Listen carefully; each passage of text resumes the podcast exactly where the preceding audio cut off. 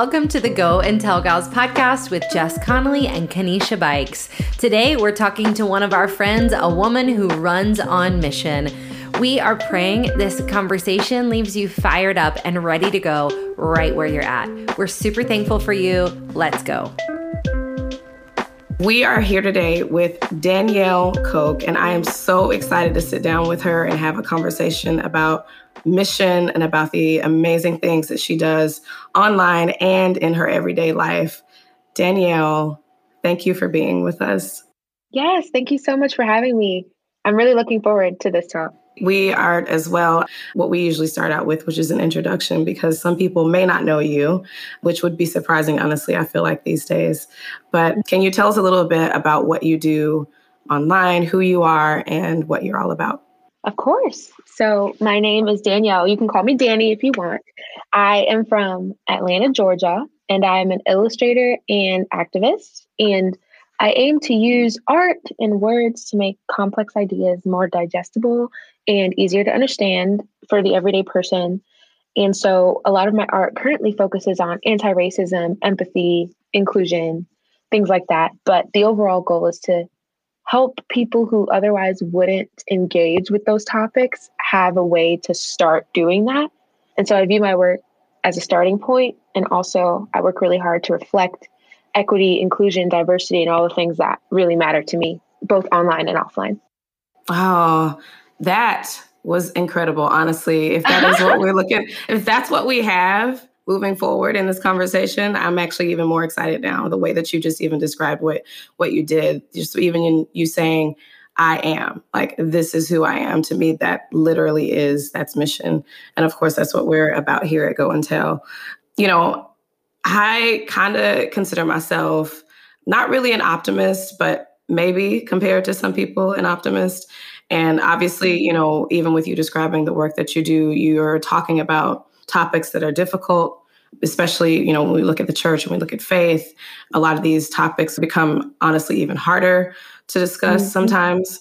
I think I want to kind of hang out in this space for a minute with the idea of presenting hard topics, talking about hard things, but making them more palatable, which is probably not the greatest word. I think you said digestible. Mm-hmm. So how do you hold that t- t- tension of being, quote unquote, happy Dani, which is your moniker, right, online, mm-hmm.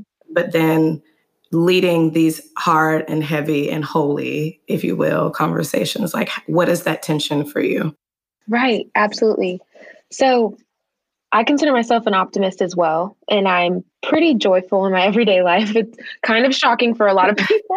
Wow. No, I, you seem so, so joyful, literally, oh, genuinely. Yeah. Thank you. That does mean a lot to me. And for a while, because of my personality type, you know, I don't know if you're familiar with the Enneagram or if you like it, but I am a seven. Yes, we are. Okay.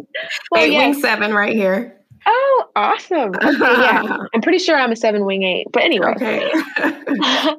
Yeah. So I have a very positive personality, and for my everyday life, I would prefer if super hard, heavy things weren't always happening, but that's just the reality of the world we live in. And we know that, especially as believers, with our time on this earth, it's just going to be full of, we're going to be dealing with trouble and hurt, heartache, and trauma, like, consistently. But one thing that I aim to do going from a positive mindset was that I also struggled with toxic positivity for a while. Mm. And I, even in my personal life, would try to ignore all other emotion that I personally deemed negative, when in reality, like, grief, lament, all of those things are holy. And it's something that I needed to lean more into. And so I pivoted from being always wanting to be positive to wanting to be hopeful mm. and optimistic, of course, but hope became the word that I clinged to because it embodies so much more than just joy. It also yeah. embodies that you are hoping and working towards the greater good, even if it doesn't always feel good. Wow.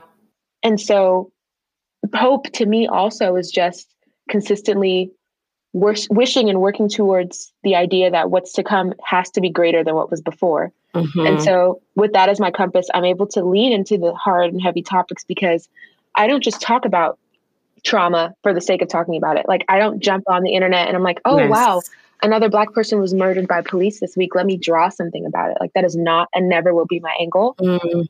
But with everything I create, I'm very intentional about, one, is this what I need to be saying right now? Yeah. It's one thing to rattle off all the facts. Most people have the facts. But what I feel called to do in moments like this is speak to the heart of the matter and say, this is what's going on around us, but here is what I believe we need to pull from it and yeah. take with us for the rest of our lives. And so that's where I live when it comes to the art that I create. I try to answer those internal questions that people have within themselves and what people are discussing in community about how we can move forward. And I try to use art to speak to that mission, that goal. You talked about toxic positivity and how you struggled with toxic positivity. And I'm really curious about, because I think even in my space, I've grown a lot. I grew up church history.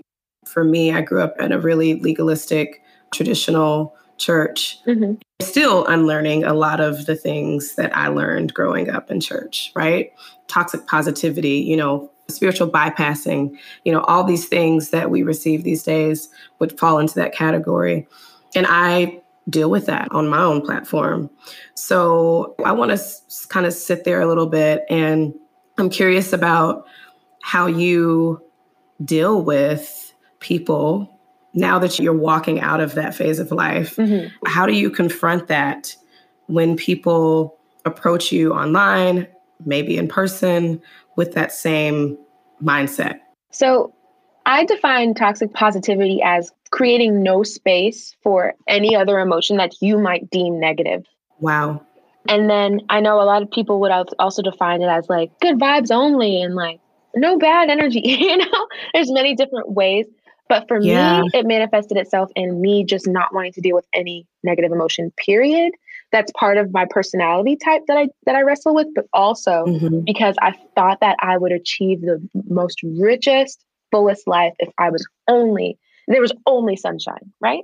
Mm. But as we know, like that's exhausting. And a lot of us, even thinking about the day, are grateful when the sun sets and we get to get cozy into the mm. nighttime. And so I had to realize that it's part of the circle and, and there's so much beauty that is there in that resting. And one thing that I dealt with particularly on my platform was people saying that they didn't want to jump into this conversation because it's they It's negativity. And they blanketed the whole conversation of anti-racism under negativity.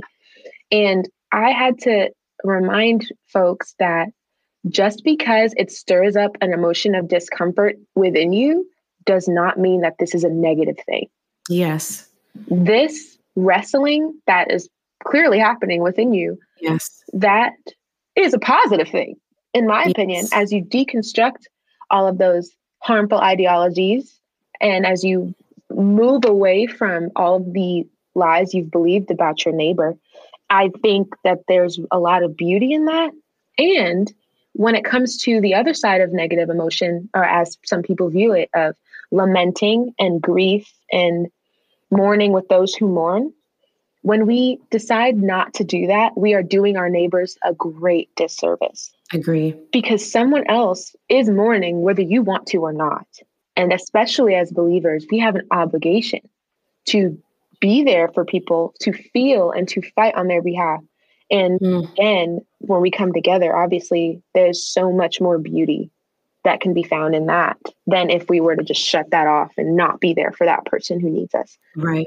And so there's just so many facets to that. And I just realized that letting go of the toxic positivity mindset and leaning more into empathy allowed me to be a better neighbor to my friends, and allowed me to do a lot of the hard and holy work necessary in my own heart. Mm-hmm, when mm-hmm. I stopped labeling self-improvement as negativity yes. and started seeing it yes. as an opportunity to awaken to the full beauty that God has intended my life to be. Awaken to the full beauty. So thank you. I, my brain is literally going everywhere. But two things, I think, where is the space for the Holy Spirit to do the work in our lives and for us to become more like him if we shut down every single opportunity we have to become more like mm-hmm. him? So in the context of this conversation, yes, one thousand percent. I could not agree with you more. The second thing is that a few months ago, I talked about, I don't even remember, you know, I've lost count of like how many opportunities we've had to like continue talking about mm-hmm. this and having this conversation. But at some point last year, what I was seeing is that a lot of people were saying they can't talk about these things, you know, social justice, anti-racism, all these things, because they are shamed. They feel like they're being shamed. And so I think it's really important to make the distinction between feeling shame and being shamed. So I think that kind of falls in line with that, with what you just said as well. It's like there's a difference here. And if, if we're not able to sit in that and really look at it for what it is and discern, again, there's that word, the difference, then where's the space again for the Holy Spirit to do his work? And again, bringing this back to you, I mean, it's not you, it is God, the Holy Spirit, the power of God, the grace of God working through you. But man, are we so, so thankful for you allowing the Holy Spirit to work in and through you and to give you everything that you need to host these conversations in the way that you do. That's so beautiful and so masterful. I'm so thankful for that. So thanks for answering that question. I thought it was really, really key. When you said toxic positivity, I was like, oh, I think I want to talk about mm-hmm. that. So thank you. Of course. My pleasure. There is a quote that I've read multiple times, and I can't remember Um, who the author of the quote is, but mm-hmm. it speaks to the idea that we as artists, I consider myself an artist as well. Mm-hmm. We do have the opportunity to speak to the times and really help people focus on the work that is to be done, um, to see things in a way that they they are unable to see it. That is the artist's place. And so I would say that you do an excellent job at creating space for people to lean into conversations that are not the most easy and, and to really right. grow in a way that is, again, digestible. Now, just in that idea of artistry, something that I've been tossing around is this idea of creativity or artistry as communion with our creator, God. And it's something that I'm also love seeing and hearing how people respond to the idea of that, especially, I think, um, believers, of course. But it's just something I've been chewing on for a while. And I feel like just even the Holy Spirit calling me to even kind of dive deeper into the idea of what it means to create. Mm-hmm. We know, we all know what Scripture says, you know, God created the heavens and the earth. He is the greatest creator there was, in my humble opinion. Yeah. But as an artist, with the idea of creativity being communion and your work and your passion for justice kind of seem obviously to intertwine, how do you see your art and what is inside of you, your passion for ju- social justice? And honestly, I say your passion for social justice, but it's really not that. It's a passion that you can tell me if I'm wrong, but it, it seems as though it's, it's more than that. It's deeper mm-hmm. than just that, right? It's a, it's a heart for reconciliation, for true. Actually, a few weeks ago, we had an interview and I said, it's actually not reconciliation, it's conciliation, because we've technically never had unity, right? Yes, right. So I would love to hear how you see your art, the physical form of what you do and what's inside of you, the passion that lies inside of you. Maybe first speak to, since it's not, you know, a passion for social justice, tell us, is the first question, what your passion is. What are you actually doing when you are presenting, you know, the visuals and all the things that you are doing? Right. Yes, absolutely. So I would say that what got me to this point absolutely was not like something that began as a passion for social justice.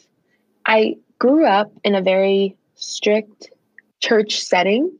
So in with my church experience, I was actually part of a denomination that was did not think rightly about God in many different ways. And it manifested itself in legalism and work-based salvation and all those other kinds of things, right? And so I felt like I was always trying to earn God's love and never really had it, and I could lose it in any moment. Mm-hmm. And so when I got to college, I had an experience with God where I said, look, I feel as though there's much more to life than what I've been doing, this cycle of feeling bad and trying to do better and then feeling bad again.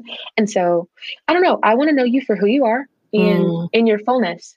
And so I flipped my Bible to Romans and I was like, I'm going to intentionally read this book through. And I want God to reveal himself to me through his word. And he did absolutely that in a way that I did not expect, because flipping to Romans was actually quite interesting, because that's where I heard about grace for the first time. Mm-hmm. Mercy. And I was like, grace. Mm-hmm. And so because of that, I fell so deeply in love with Jesus in a way that I never had before. Wow. And because of that, I naturally also realized how much I loved other people. Wow. And it was something that went together for me pretty inherently. And even as I continued to study and search scripture, Luke ten twenty-seven became like the verse of my whole life. You should love the Lord your God with all your heart, all your soul, all your mind, all your strength, and love your neighbor as yourself. And I was like, oh, well, that explains it. That explains why I feel this way. And as I started going through life, getting a job, getting a career, and looking around and having issues in my last job with race, with mm. microaggressions, with all those types of things that came along with being a Black woman in a predominantly white space, mm-hmm. I looked around and I was like, I feel like we could be loving our neighbors so much better than this, especially when it comes to race and the way we interact with each other and what it means to create an inclusive space for all people to thrive. And so that just became my mission. It's what I based my my first business off of, So Happy Social, was a social media agency. And the goal of that was to help positive mission-based brands use social media for maximum impact. I wanted the work they were doing on the ground to reflect on social media. And it was because the work that they were doing was just so wrapped up in the love of God. And I wanted to do my part to release that. And so when I stumbled into art as a hobby, digital art, at least, I had done other art forms, but when I stumbled into digital art, I just wanted to create art that reflected that love that I felt for other people. And I wanted empathy and compassion and justice to be at the forefront of everything I did. And so that's kind of how the art began. I saw a need and I wanted to fill it using what I was passionate about, art and creating and trying to speak truth in those heavy moments. And I aim for everything that I say and do and create to be coded in that love. And I want everybody to feel it, mm. believer and unbeliever alike. Yeah. And that's kind of how I got here. Hey friends, just interrupting this conversation for a quick note. Since we're just relaunching the podcast, we'd love to hear from you about what you want to hear in this space. Go ahead and email podcast at goandtellgals dot com with any dreams, any ideas you have about this podcast. Who do you want to hear from? What conversations would you like us to talk about? How can we further encourage and equip you? Tell us everything. All right, let's get back to our conversation. That's beautiful. I'm holding back tears. I'm actually surprised I haven't cried yet, but we're not Once done, you cry, so. I will cry. So Okay. So I won't. Okay. Brenna will tell you, Brenna is our producer. She will tell you that it doesn't take much for me, but it's kind of just how I feel things. I'm such an yeah, empath. Yeah. yeah. But just, it, it's, you know, it sounds to me like you're saying you're passionate about providing a pathway for people to see and know God, the fullness of God through the gifts that he's given you. And I think that that, that, that will preach in life. Absolutely. And I really believe when they said, let everything you do be done in love, mm. it should code absolutely everything we do. Mm. And it's the same kind of love that leads me to talk about the hard things too, because in First Corinthians, people love to camp out in the first part of chapter thirteen about how love is patient and kind. But they don't want to get to the part where it says it doesn't delight in evil, but rejoices in the truth. Mm. It always trusts, always hopes, always perseveres. Love never fails. Wow. And so I aim to balance the kindness and the hope in the art and the, and the perseverance, the justice, the truth in the words that I speak. And so love, honestly, is why I do everything that I do. Isn't plastic, superficial, placating right. love, right? Right. This is the true love. It's funny how, again, tears, like you saying that and just speaking scripture mm-hmm. that we all have heard and that we all know. Mm-hmm. It's just amazing how, again, the word says of itself, it's active, alive, and breathing. Yes. And so even hearing you say that, it, again, it's just like this breath is breathed back into our souls, and we're revived and we're reminded once again of the truth of the gospel and how real it is. So thank you for that moment. Thank you for speaking that truth and for sharing that. I am super interested. You spoke a little bit about your corporate life or your past life or another chapter of your story. Mm-hmm. And so I'm interested in knowing a little bit about how that shift came about. Like, would you say there was a turning point that you can remember, that you can kind of pinpoint and say, this is when I knew it was time for me to shift my mission? Or Right. Yes. So when I went to college, after I had that moment with God and I, my whole life was just flipped, I was studying hospitality at the time and I wanted to be an event planner mm-hmm. because it seemed like the most fun option out of everything. I don't know. So I got a job at an event planning agency doing mar- marketing and graphic design. And mm-hmm. I only saw that as my way into the door. Mm-hmm. I didn't really think too much about design. And so I fell in love with design while I was there.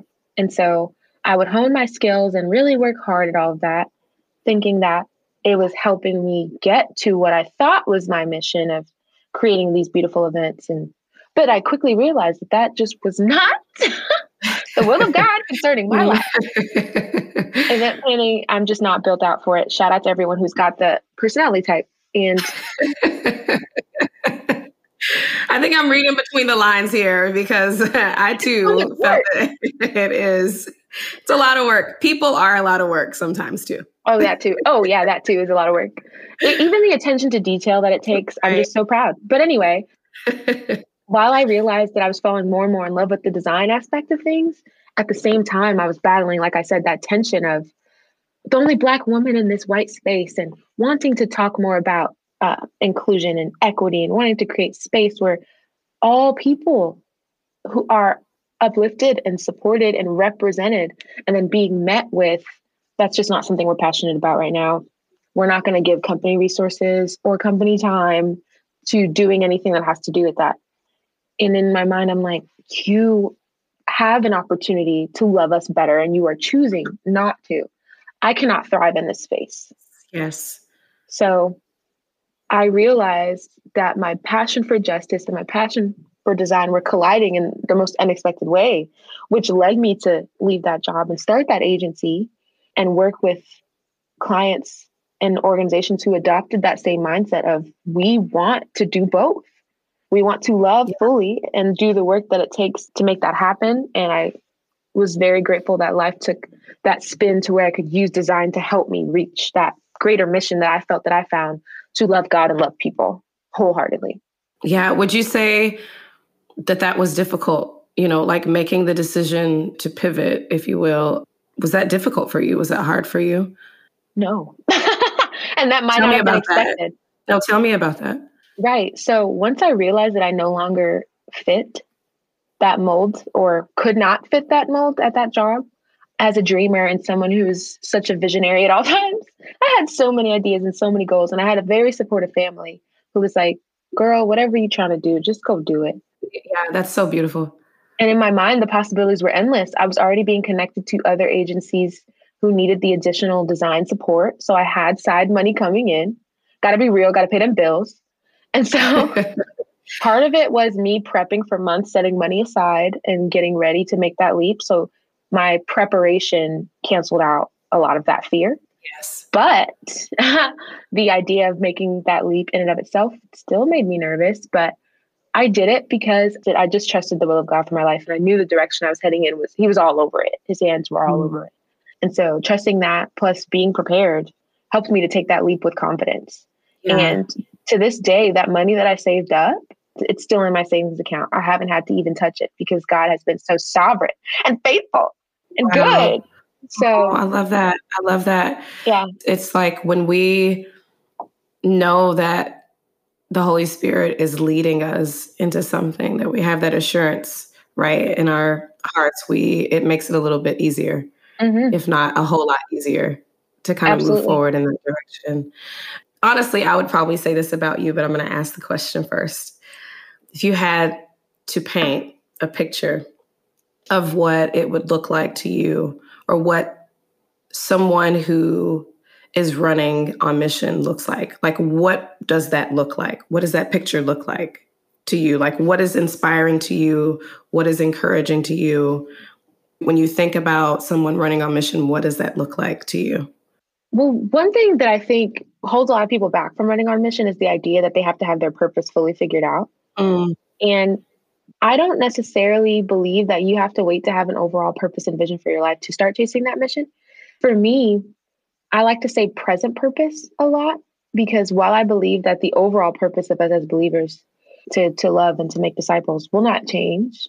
Yes. In each season, we may find ourselves in different environments and circumstances that would cause us to see purpose in different lights. So for me, somebody who is on mission is someone who has identified what the need is where they are, a need that they can speak into, whether it's a, something that they're passionate about or a problem that they see needs solving that they're directly connected to. I would say I, someone who identifies that need, someone who is honing their skill sets and gifts that they've been given that would allow them to fulfill that need with excellence. Yes. And then someone who's identified their passions, things that make them come alive, and what they really feel like they were placed on earth to do. Someone who at the intersection of those three things has identified their present purpose is someone who I believe is living on mission. Mm. And that's what that would look like to me. You, uh, you identified your skills, the need, and the passions you have, and it all comes together for you to say, right here, right now, where I am, this is how I will fulfill mm. present purpose. I love that. I love that idea for the simple fact that I think that so many of us, especially as women, we get so caught up and stifled mm-hmm. by this idea of purpose and believing that we have to define ourselves in a way that, honestly, culture and society direct us to do so, when and not looking at, obviously, what God is telling us to do versus, oh, I just want to, you know, kind of look at the world mm-hmm. and look at what so-and-so is doing, look at what Dani is doing, and look at what Kenesha is doing. And then I can figure out what I'm supposed to do. And so I love that. I love that what you said about knowing that that actually has nothing to do with it, that that we don't need to do that before we move into that. And then there, our purpose changes. Our mission yeah. changes. Our purposes change with every season almost. I mean, I'm forty-two now, and um, I can tell you that my purpose five years ago, or my mission is from five years ago, is not the same as it is today. Mm-hmm. That's awesome. I love that. One last thing I actually would love to ask you. It's actually about your business. And honestly, we could have a whole business podcast with you. Oh, yes. I have made all the mistakes. I can tell. Well, that, but then also, honestly, I mean, this is not just some trite, you know, comment. I think you're pretty awesome. And awesome is a not a great word to use here. It's not demonstrative enough, but you are really wise. God has really gifted you as a parent, and even creating more than just ideas. Mm-hmm. Like how to execute on those and really build something for kingdom. And so I'm like, can I talk to you after this? Can I pay you for your time, ma'am? No, but I'm excited to hear about anything that you're working on. Like maybe not that you're even like tangibly putting your hands to, but maybe they're in your heart that you would care to even speak publicly about, or dreams and visions that you have for Oh Happy Dani. Yeah. Thank you so much. Also, you're just very, very kind. Oh, I currently we are like knee deep in fulfilling orders for the most recent launch we had, our spring launch, where we released six new prints and ten stickers. And man, oh man, I did not realize how much people enjoy stickers. It has been it's a, a thing blessing. Right now. I have three teenagers, and you know, around here we're in Seattle, and I don't know if it's this is everywhere, but here. You know, we like to buy the forty dollars water bottles, the, the stainless steel ones, right? And put all of the stickers on them. Like, right. How many stickers can you get on them? So, yes, yes, people love stickers, especially teenagers, apparently. I had no idea. But yeah, so we just did that. And currently, as we speak, like my team is here cranking those orders out. And that has been such a blessing. But going forward into the year, now that I've kind of feel like I've settled into twenty twenty-one, at least what we've what we have seen so far. Right. I feel as though I'm getting super, super clear on the vision and the mission of the business as a whole. And it's leading me to want to dive further into educational resources mm. and truly deciding what lane I want to occupy in this anti-racism, social justice space. Yes. And I feel like my calling is a bit different in that we know that this sphere can be very brutal and honest and absolutely cut. Yes. And I'm hoping in the celebration of progress and in highlighting communities outside of their stereotypes that we can shed a different light into the anti-racism space. Yeah. And one that celebrates progress and one that is just hopeful for everything. Mm. And so I'm hoping that with content and products and resources that we are in the process of creating can speak more to that. And I don't want someone, when they hear the topic of race brought up, to shrink back. Mm-hmm, mm-hmm. But I want them to lean in and say, what a beautiful opportunity for me to learn more about how I can love you better in light of how you were created. And so that's the vision for going forward. And it's going to, my goodness, inform a lot of the next steps that we make. Well, I think that you were doing a beautiful job of giving people the space to lean into that conversation in that way, in the way that you just explained. Mm-hmm. I, there's no doubt that whatever you put your hands to and whatever you do will bear really, really good fruit, as it already has. So keeping in mind with what you just said, how can we pray for you? How can we partner with you in prayer to see those things actually come to fruition? Yes, I love this question, and I would greatly appreciate prayer for clarity and vision, mm-hmm. and that I will not be afraid to say no to even opportunities that look amazing on the forefront, but still require like discernment, yes. clarity and discernment. Yes. Yes. I would greatly appreciate prayer for. Thank you so much. Absolutely. Well, we are with you. We are thankful for you. And we are going to be praying for all of those things. So excited to see what God does in you and through you. Thanks for being with us today. Thank you so much. This was such a life-giving conversation for me in the midst of such a wild day. So thank you. No, thank you. Thank you. Same for us. Friends, thank you so much for joining us today. We are grateful that you were able to listen in.